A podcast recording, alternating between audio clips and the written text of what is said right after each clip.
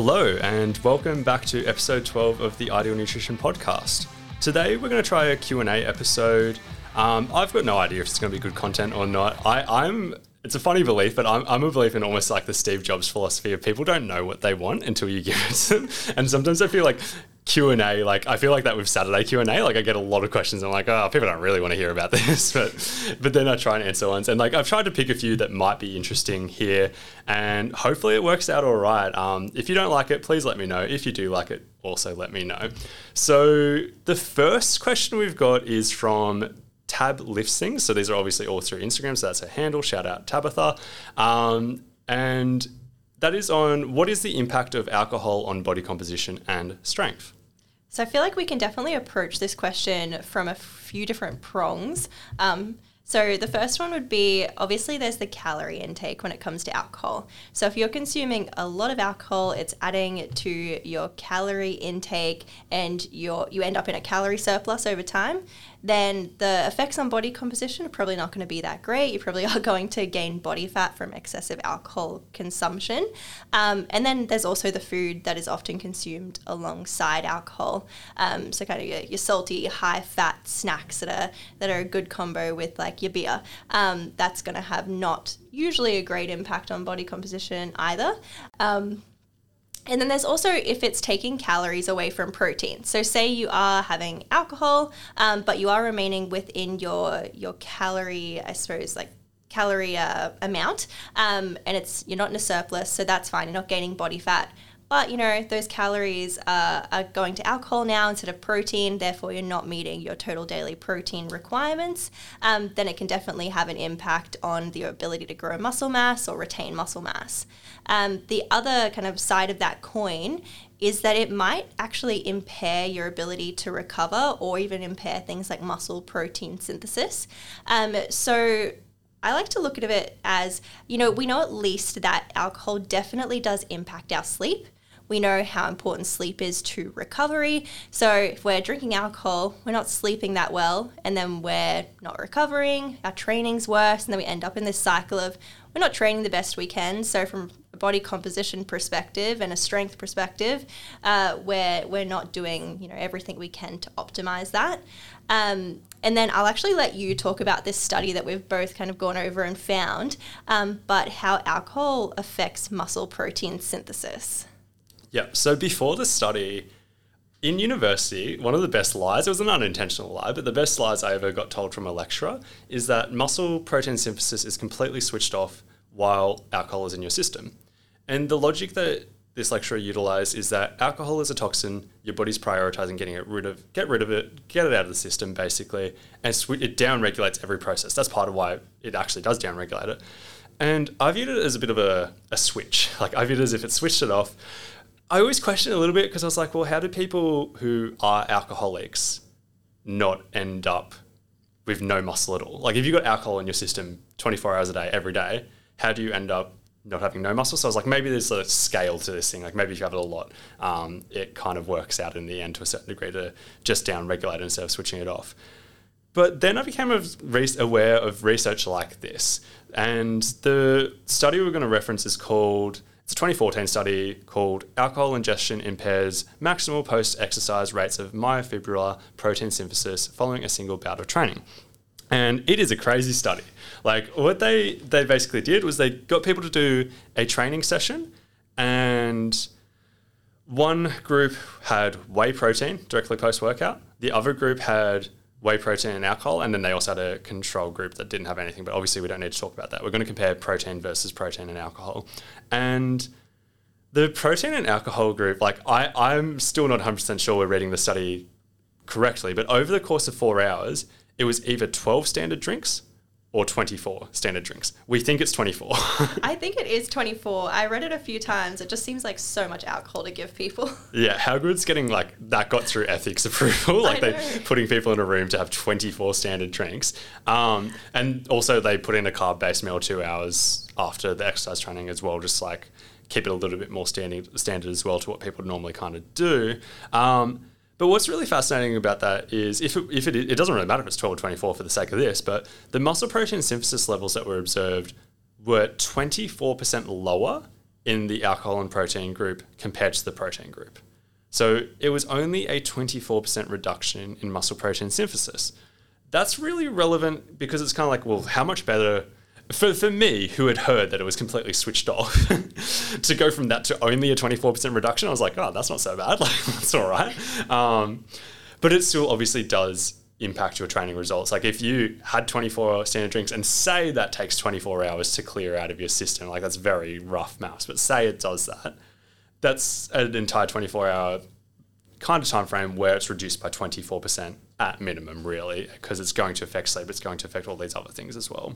Yeah, I say binge drinking in general is probably going to be not super great for body composition or health. And I, would put 12 to 24 drinks in, in, that binge yeah. drinking category. Um, but I'd actually be super interested to see, you know, for those people that occasionally have a beer after a training session, like how much that actually impacts things. Because some people are on the fence or on the side of like, oh, it's the worst thing you could possibly do after training.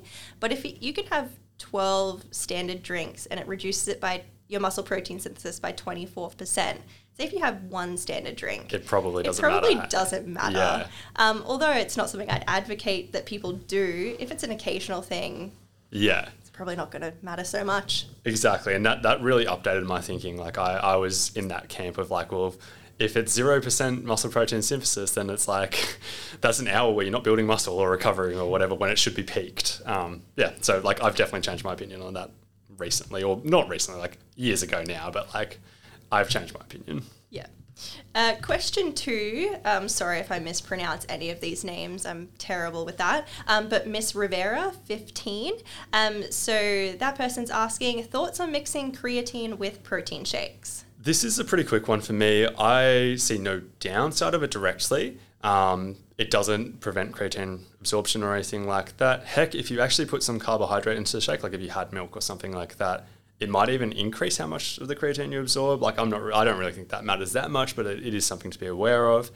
But the big thing that I think is relevant is I just see people if they only put it in their protein shakes, that therefore means they need to have their protein shake every single day to make sure they have their creatine. It's a consistency issue. Most people probably don't want to have a protein shake every single day week after week after week after week after week, but you probably do want to be having creatine every single day as well. And if you link those two together, it might affect things. Also, some people only have their protein shakes on the days that they work out, and that would also contribute to this problem because you want to have creatine every day. Whatever way you can get to that outcome is what you want to do. So there's no real downside in this, but that is something that I do question about whether that would happen in practice. Yeah, I agree with um with that completely. In terms of like creatine supplementation, I I always tell my clients, look, whatever you can do daily, consistently is going to be the most important. Sure, you can get some slight benefit from combining with carbohydrates, although you have to actually do have a lot of carbohydrates to have that effect. And there's probably some, you know, argument to having it post training. Obviously, not training every day. The biggest thing is consistency. Sure. So whatever you can do every day is the the way to go for sure. Cool. So the next question comes in from Jordan Barker Zero. Um, shout out to the sports dietitian. So Jordan Barker's asked this multiple times in Q and A, and I, saw the sports dietitian answer it. Like he asked me and Taylor Ryan as well. So it's already been answered for him, but I'm going to do it again here. Um, do we recommend multivitamins to fill the gaps? Overall, I'm not a huge advocate for supplementation that is unnecessary. And for the most part, if you can optimize your nutrient intake through your diet, food first approach. That's always going to be my first approach. Um, so I don't tend to use or recommend multivitamins. Um, I feel like it could be useful in circumstances where you are struggling to optimize your diet, so allergies, intolerance, so many reasons why someone might not be able to get certain nutrients. And if there's generally just a like a general lack in their diet, it, they might fit in well there. Um, but my thoughts on nutrient supplementation is it should probably be specific to what you actually need. So if you're struggling to get iron in your diet, rather than taking a multivitamin, you should probably be taking an iron supplement. Um, so less of that approach of, oh, let's throw everything at the wall and see what sticks, and actually look at your diet, see what's missing, try to fill it with food, and then if you can't do that, supplement with individual nutrients rather than a whole bunch of stuff. Yeah, I completely agree with that. So, like, if I was going to be playing devil's advocate and trying to reach for for a reason why we, why we could recommend that to fill the gaps.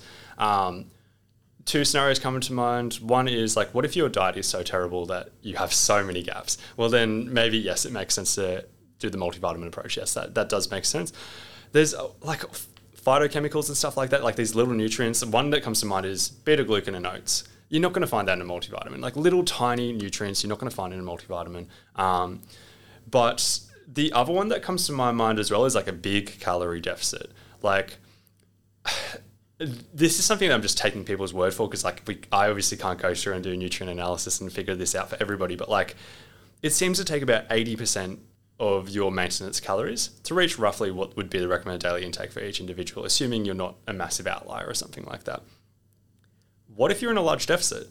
If you have a 40% calorie deficit, like you take 40, 40% of your calories away, by definition, you're only consuming 60% of the calories that would be maintenance, you would have this discrepancy there that unless you're consuming really nutrient rich foods that are low in calories, you're going to fall short regardless. Once again, I'd prefer to take the approach of supplementing individual gaps. But what if you don't know what your individual gaps are and stuff like that? Maybe a multivitamin makes sense in those circumstances.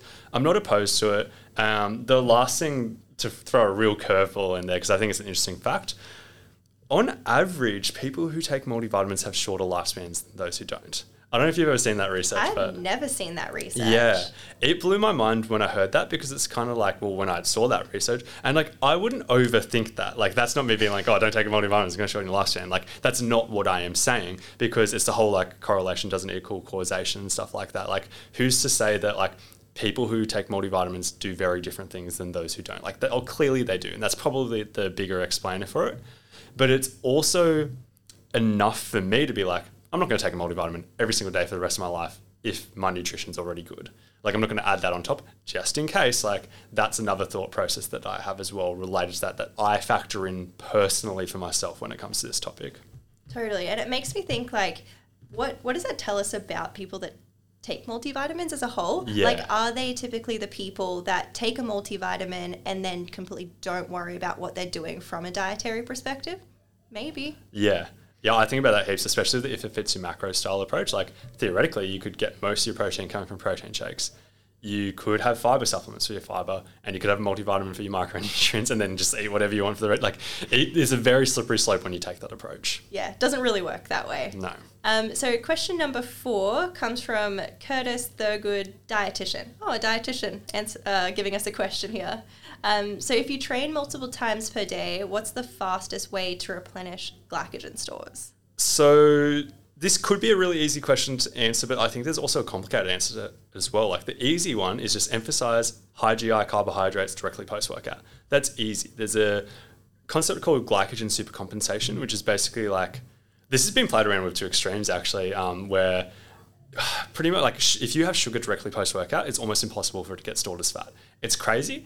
Obviously, if that was a true phenomenon that carried over to longer term outcomes, if it fits your macros that we just talked about, would not have any remote chance of working because people could abuse this system. I've mentioned him before, but Charles Poliquin, when when we talked about the um, like early on, the whole concept of him having people who were above ten percent body fat, no carbs ever, and then like people who wanted to gain size, he'd give them two hundred grams of carbs, all coming from sugar, directly post workout he was somebody who was trying to abuse this theoretical loophole that we can find in terms of like if you track that sugar, it does not get stored as fat if you have it directly post workout. It mostly gets stored as glycogen. So that does exist. Obviously, I think that causes a cascade of effects that leads to fat storage later on, most likely, which is how it balances out, obviously. But from the glycogen repletion standpoint, that's a really interesting loophole. If we want to maximize glycogen replenishment, it makes sense to have a ton of high GI carbs directly post workout. So if you're training or competing or whatever multiple times per day, like the example that comes to my mind is like school gala days where they do like multiple events in a day. Yeah. High GI carbs make sense. That's the easy answer. The complex answer is like, what if you really want to maximize this? And the highest glycogen synthesis rates have been reported about 1 to 1.85 grams per kilogram per hour to simplify that, for somebody who's 80, 80 kilos, that's like 80 to 150 grams of carbs per hour. So a can of Coke, for example, is like 40 grams of carbohydrate. So you'd be looking at two to three, maybe even four, like cans of Coke is what we'd be looking at if we're using Coke as an example. Um, so it's a lot. Like it's it's not just a small amount. You can actually get a lot done. But that's for somebody trying to maximize things. An 80 kilo athlete who's 10% body fat would have 72 kilos of lean body mass, and we can store about 10 grams per kilogram of lean body mass. So that athlete, if they were fully glycogen depleted, could store 720 grams of carbohydrate as glycogen. So when we look at it from that perspective, it's like, well, you could really have a lot of carbohydrate if you're doing multiple times in a day, and that, that's why you'd be looking at a ton of sugar to maximize performance on that day. That's obviously not great for body composition overall, but for that day, it makes sense. What I'd consider is a simpler rule is if you're somebody who wants to take advantage of this principle, but you're not looking to absolutely maximize things with a ton of carbohydrates, I'd probably just have 50 grams or more carbohydrate directly post workout. Maybe do that for the first two hours. Um, that way, you've got at least 100 plus grams of carbohydrate stored as glycogen, most likely. Obviously, it's a little bit more complex than that, but it probably does cover that. To be even more complex, it doesn't all get stored as glycogen and protein could also be converted to glycogen as well. So even though I'm saying all the carbs will get stored as glycogen, it's more complicated than that. Um, but like 50 grams per hour for at least the first two hours should maximize things.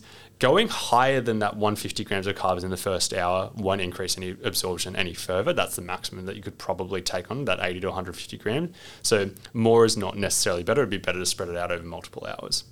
Yeah, so if you're someone that, that regularly does, I suppose, AM and PM sessions, um, we definitely wouldn't be recommending, you know, you have four cans of Coke after your AM session in preparation for your PM session. Um, that's obviously more when you're doing multiple events on a single day and your performance really matters. Um, but no, I think that was really thorough. For sure. So then the next one we'd be looking at is I think it's from Nick Adeline, is how I'd say it. Um, apologies if that's incorrect. And the question is is inositol beneficial for PCOS? The research that we have currently says yes, um, and that's it's really pretty positive, specifically in regards to using myo-inositol in around the dosage of two to four grams daily. Um, so there has been research to show that that kind of supplementation can improve insulin sensitivity with people with PCOS, um, reduce testosterone, and even aid in um, general fertility. Uh, so there could be other benefits at play there, but those are the ones that are, are quite well documented currently. Um, and it is something I recommend to all of my clients that do have PCOS. For sure, huge one, completely agreed. And yeah, I look into that as well for pretty much all my clients with PCOS as well. Um, the next question is carbs hold water. Oh, it's from Anna. Is it only grains or does it include fruit plus sugar? It covers all carbohydrates. So basically, the number that I often go with, and I, I do make it a little bit misleading to make the maths easier, but I often say for every gram of glycogen you store, keeping in mind that carbs break down to glucose in the blood, which can then get stored as glycogen. So it is a storage form of carbohydrate. Every gram of glycogen you store, you can store about three to four mil of water, is the number that I often go with. And I like the four number because it makes the math simple. If you store 100 grams of glycogen, that's half a kilo of body weight that you've stored. That's easy because you're storing 400 mil of water there is one study that gets quoted heaps that is like 2.7 gram 2.7 mil of water is stored every gram of glycogen you store. So it's like that's overly specific. Obviously it's not that specific every single time but that's like a good average to go so round it up to three. But it's clear that that makes a difference. You could have all of any form of carbohydrate. Like a lot of people think of grains in terms of like i'm assuming anna might be coming from the perspective of being like maybe grains make you bloated but say sugar doesn't or whatever. But the reason why it stores water is related to the glycogen. Any form of carbohydrate is going to lead to that. So that's the way I look at it. It's always going to do that. And this is also very worth being aware of when it comes to low carb diets and stuff like that. And just short term thinking. If you weigh yourself very regularly, but your carb intake fluctuates, say one day you have a low food intake and you have low carbs, of course your weight's going to be lower over the next few days. If you have a massive like high carb day, of course it's going to spike the next few days. Um, doesn't mean it's all body fat. Doesn't mean like it's an actual change in body composition it can be big changes in water weight due to carbohydrate intake. So, question number seven is thoughts on carb cycling. Um, and that comes from Jess with AG. Oh, that makes so much sense because I was trying to figure out how to say that. But uh, the, the, the uh, it definitely explains it. Um, so, thoughts on carb cycling. So, there's two trains of thought that I tend to have on this. Majority of my clients I do not carb cycle with. We're talking about you know my athletic clients or you know someone that performs in some kind of sport Um, I don't do it for most people because I don't think it's overly necessary. It can be harder, like logistically, just to do this carb cycling. So if there's days where you know you're having you know a certain amount of carbs then the next day you're having 100 grams less like logistically how do you do that how do you work that out so it can be easier just to have the same calorie and carb intake day in and day out um, a lot of my say powerlifting or strength athletes won't be carb cycling um, but on the other side of that is going to be my endurance athletes so they tend to have greater discrepancies in their energy expenditure day to day. So their training can really differ. So some days they might be expending 4,000 calories, and then because they've got huge ride and then a brick in the afternoon or something like that. Um, and then on a rest day, maybe they're expending about 2,200 calories. So there can be these huge discrepancies in energy expenditure where it might make sense that you do a bit of carb cycling and you're fueling for the work that you're doing day to day, so having less on rest days and more on heavier training days. Um, so I think carb cycling definitely has its place and can be beneficial. It's just, you know, if you don't need that carb cycling, it's perhaps just adding in a complexity that you just don't need and it makes things a little bit harder. Um, I'd also see it from the perspective of just generally calorie cycling um, or budgeting calories. So when you're dieting or in a calorie deficit, some people will find it easier if they have some higher calorie days versus lower calorie days. Um, some people like to have more calories and carbs on the weekend. Some people like to have more calories and carbs on their training days for performance. So it definitely has its place there. So it's not that I'm like anti or pro uh, carb cycling, it really depends on the circumstances and the situation. Yeah, I don't see any real benefit for body composition. Like I I've, I've had a theory like in the back of my mind for a while being like maybe it makes sense like let's use that that huge discrepancy that you kind of talked about. Let's pretend there's optimal numbers. Like let's pretend somebody in a 500 calorie deficit is optimal for maintaining muscle mass and losing fat or whatever. It doesn't really matter. Like pretend there's an optimal number. If you're working with somebody with massive discrepancies like if they had the same intake every single day then suddenly they'd have a massive calorie deficit on their big training days and a massive surplus on their rest days. Like we've got no research suggesting that actually makes any difference to body composition, but I've always had that back in my mind being like, are they gaining more body fat on their rest days? Are they not optimizing their recovery and stuff like that on their training days? Like, I've had that in the back of my mind, but it doesn't seem overly relevant for many people. And like, it seems to like, we can sort that out pretty easily by giving more food on those days to offset that a little bit. For my powerlifters, that definitely that is not an issue. Like that has been studied to a certain degree, and there's no body composition differences have been found there, which is part of why I say it's in the back of my mind. It's not a, it's not something I'm really concerned with, um, but I often will give a pre-workout snack or something like that that is not on their rest days, and that's an easy way to sort it out. So that way, at least they feel they feel good during their training session because they've just had a good snack that they know makes them feel good for when they train and it partly balances out. Like maybe they burn like 500 calories in their training session, and maybe the snack's 200 300 calories. It's not intended to cover the gap entirely. It's not tried to, and I'm not trying to mathematically figure it out to make it match up, but it is a little bit extra food on their training days. Um, and then the budgeting one can be useful, but it's very much personal preference. Um, me personally, I like simplicity. I, I, I think it's easier to do consistent things day after day after day. Some people what if you're somebody who likes more calories on the weekend? For some people, it makes sense to budget for that. Like I've done the maths on it. If you take away 50 calories per day, six days of the week, that gives you 300 calories extra on the weekend. That doesn't sound like a lot, but when you think about it, because protein needs don't change or anything like that, you should keep your protein the same throughout the entire time.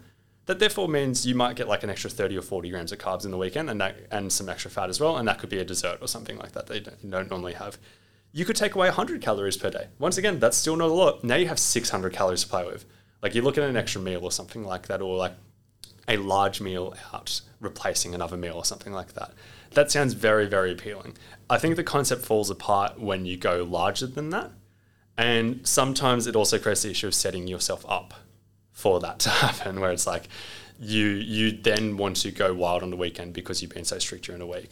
Um, so there's a few thoughts with that. Like calorie cycling is fine, in my opinion. I think it's just very much a personal preference thing. Yeah. I just want to mention one thing with the, the calorie budgeting that I do see happen a lot and people fall into the pitfall of. Um, sorry, not, not super to do with carb cycling, but I think worth mentioning just as part of this discussion is uh, spending their carbs or calories beforehand. So like not budgeting and saying I'm going to put 100 calories, you know, take that off Monday to Friday and use that on the weekend, but blowing out and going, oh, I, will just make it up later, yeah, uh, because that never works. Yeah. I promise you that never works. So I just wanted to mention that. For sure.